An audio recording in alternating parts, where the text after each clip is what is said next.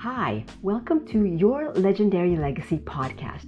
I'm Jackie Mori, and today I'm going to share with you three findings from the book Mindset by Carol Dweck. Finding number one, those with a growth mindset found success in doing their best, in learning and improving. For example, here's what Jackie Joyner-Kersee, Olympic track champion, says. For me, the joy of athletics has never resided in winning. I derive just as much happiness from the process as from the results.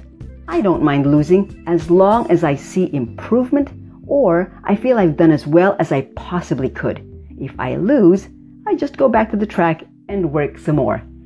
Finding number two, those with the growth mindset found setbacks to be motivating. It was their wake-up call. For example, Michael Jordan said that one of his favorite Nike ads was when he said this, "I've missed more than nine thousand shots. I've lost almost three hundred games. twenty-six times I've been trusted to take the game-winning shot and missed." But you can be sure that Michael Jordan went back to the basketball court and practiced that shot hundreds of times. Okay, here's finding number three. People with a growth mindset took charge of the processes that bring success and that maintain it. Again, Michael Jordan as an example. You know, he didn't seem to lose stamina or agility with his age, but here's how he did it.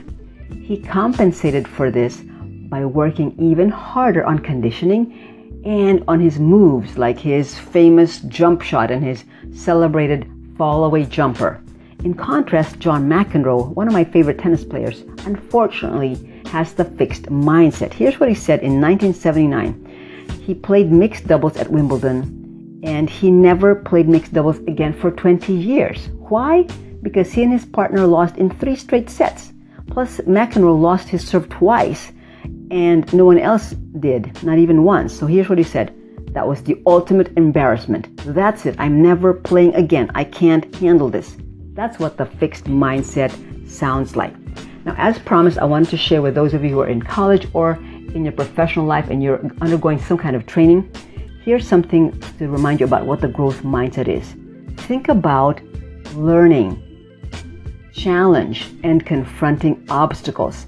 Think about the effort as a positive force, not a drag, okay?